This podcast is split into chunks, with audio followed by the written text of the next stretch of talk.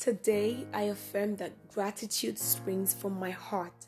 Today, I am grateful for life, for family, for love, for positive relationships, for career, for businesses, for wealth, for everything and every single thing I have in the now. Today, I am grateful for my now moment, which is not defined by my past. I live and operate in the now, and I make the most use of it. So help me, God.